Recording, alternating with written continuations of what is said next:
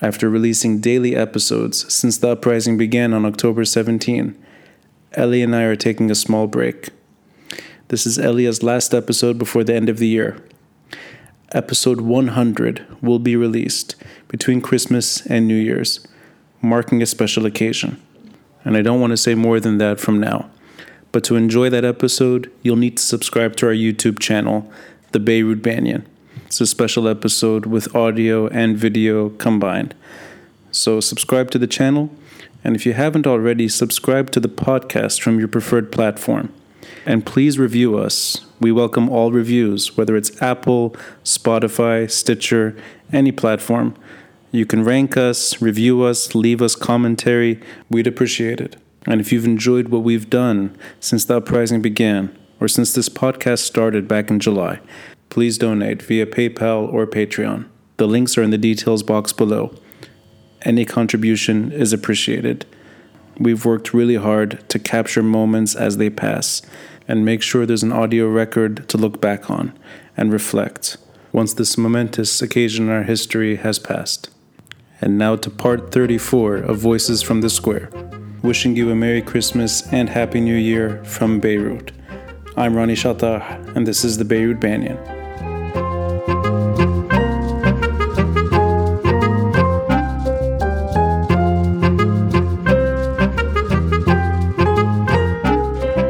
I'm Haber for the Beirut Banyan. This is the last episode I'm releasing before we go on a holiday break. To my friends, this would mean I won't always have my backpack with me. And to you and me, it's a chance to digest and look back in a couple of weeks if a new government will be formed. In this last episode, Ramzi and I look back at his take on week three. We sat down prior to a discussion held by Dan Azzi, and I'd like to think I caught him in a still positive mood. Here's us listening back and commenting as we go.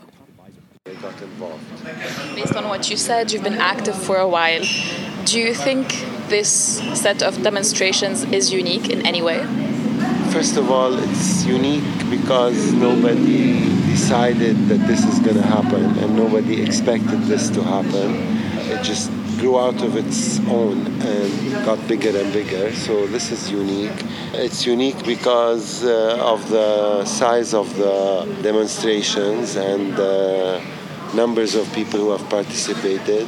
It's also unique because uh, you cannot categorize it. There are people from all sorts of life. Uh, young and old, and families and kids, and uh, music and art, and uh, everybody's down. Especially in the last few days, the student movements got very active and uh, made us all very happy. Uh, well, this has changed now. there's no longer as many people participating, and art and music and other uh, scenes have almost completely gone. I think uh, a lot of people. I think a lot of people have uh, uh either gotten tired or uh, decided that they can't keep up the pace. And also, there has been a lot of uh, much more violence around the demonstrations that have affected people's participation based on what you just mentioned, I remember from an answer that you eventually give in the um, interview, in the original one, that you were shocked by the destruction. Back then, when we did the interview, it was only three weeks in. Now we're almost nine weeks in. Back then, it was a few days after the first wave of tent destruction in uh, Martyr Square. It was the first time after, I guess, the prime minister designation. Are you still surprised by the destruction that continues to happen, especially after this weekend? Maybe we got used to it. I'm not as surprised anymore, but I'm I'm, I'm still disappointed and uh, annoyed at it. It just shows how much uh, we need to work on our uh, uh concept of citizenship and concept of all being in this together as a country. And unfortunately, there are so many distractions from that, politically, economically, sectarianly, that it's very hard to uh, to feel that we can achieve more cohesion or unity. I can understand all the violence, but I don't accept it. Okay, let me push you on what you just said. You said that we still need to work on the concept of all being in the same country.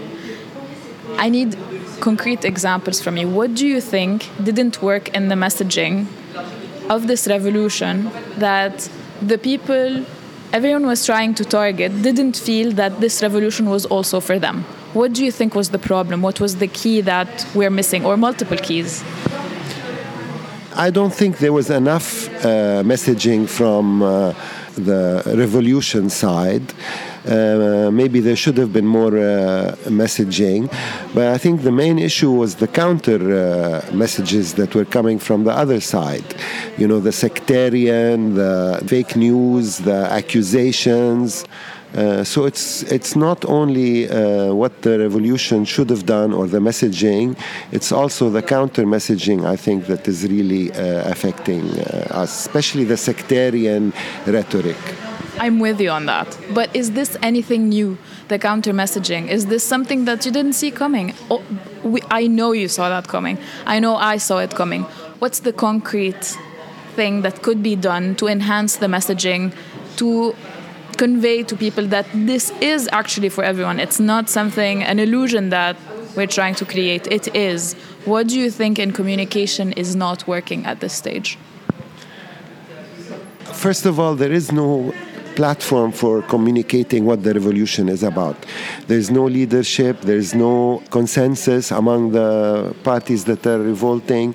So it is hard to uh, plan a communication strategy or a communication theme.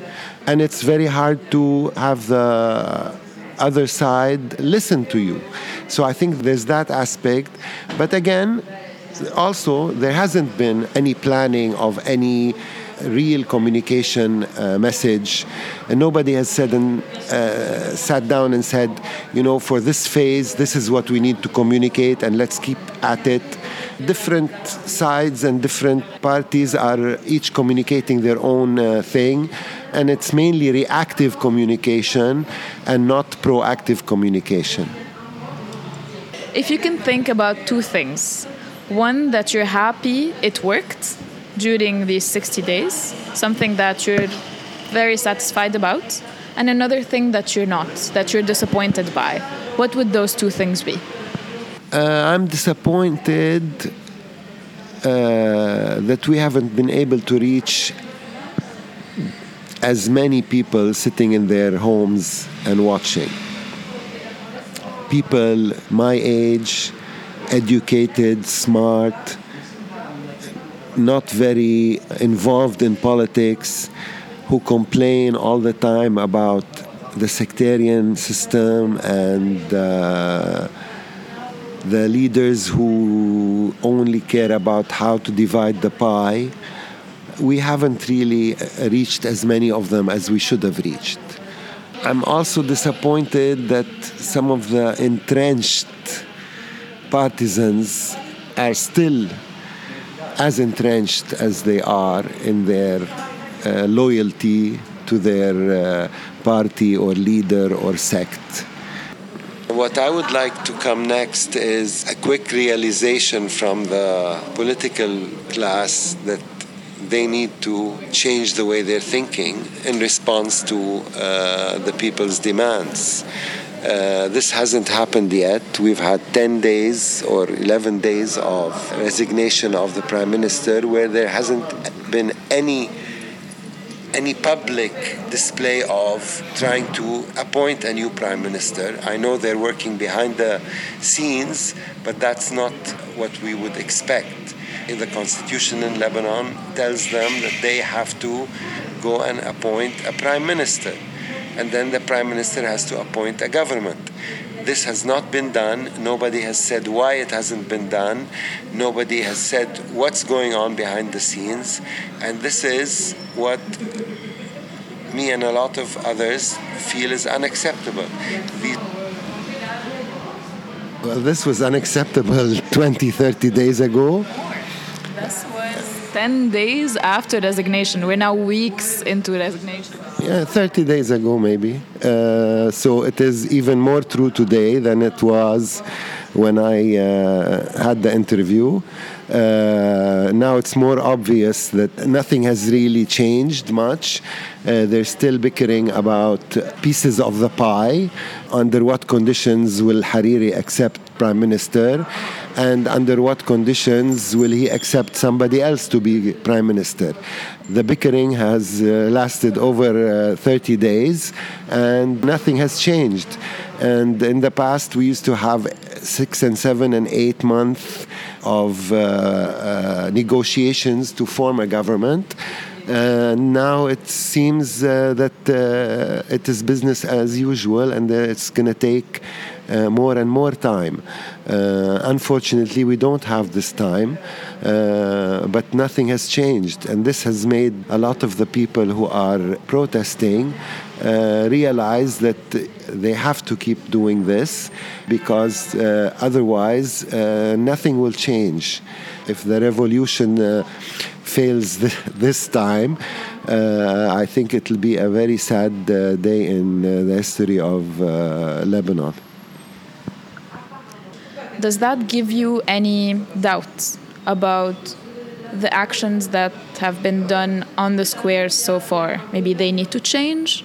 Or you don't think it's really the place where the problem lies? Nothing needs to change on that side. I really don't know if anything can be changed, regardless of whether it should be changed or not. It's a very decentralized situation on the ground. So, groups and individuals are doing their own thing. So, how you can change what's happening on the ground uh, is going to be very, very hard. Maybe at some point there will be some more coordination and planning, but I, I, I doubt that that's going to happen. The situation on the ground will have to move day by day, and we have to wait and see what will happen. Up to now, there hasn't been any really ma- major false steps until the different groups on the ground start talking to each other and start planning, I don't see any way of changing anything on the ground.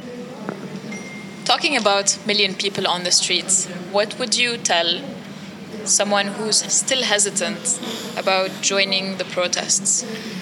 Come just to uh, to get a first-hand view so that you don't make your opinion based on what you hear on the news or what you hear other people telling you.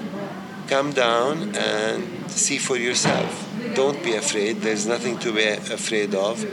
If uh, you really want change in this country, you have to participate in making that change. Change is not going to come unless we do it ourselves. Uh, I would still say come and see for yourself. Uh, but now I realize uh, that all the violence that has occurred, especially in the past few days, is going to be a huge uh, uh, obstacle for a lot of people. Uh, it is very hard for me to expect the masses to come down when there's been tear gas and uh, violence happening on a regular basis, at least the past few days. But I would still encourage people to come down and see for themselves because it really is totally different when you're seeing what is happening on the ground uh, as opposed to uh, listening or uh, uh watching on the news. Uh, I hope they would remember that this was the beginning of a huge change in our country. And if that's not what they remember, or if that doesn't happen, uh, let them remember that uh, there were a million people trying to do something at a certain time in our history, and uh, that uh, this should uh, never go away, and there will be another opportunity if this opportunity does not achieve what we wanted to achieve.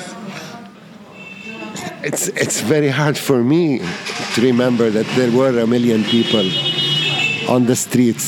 It sounds it seems like it was decades ago. But yes, it's important to remember that, and it's important to continue to uh, try to change this country. I think it's still not too late, even if we don't achieve uh, all the change we want. Uh, we should at least try to get some change. And I think we've already changed the way people think and and also uh, the way people are acting. But there's still hope. I think there's still hope. Maybe we will see another million people in downtown after a, a bad attempt at forming a government, uh, hopefully soon. I'm not sure about that, but uh, I hope that can happen. Elia Haber signing off from Martyrs Square for the Beirut Banyan.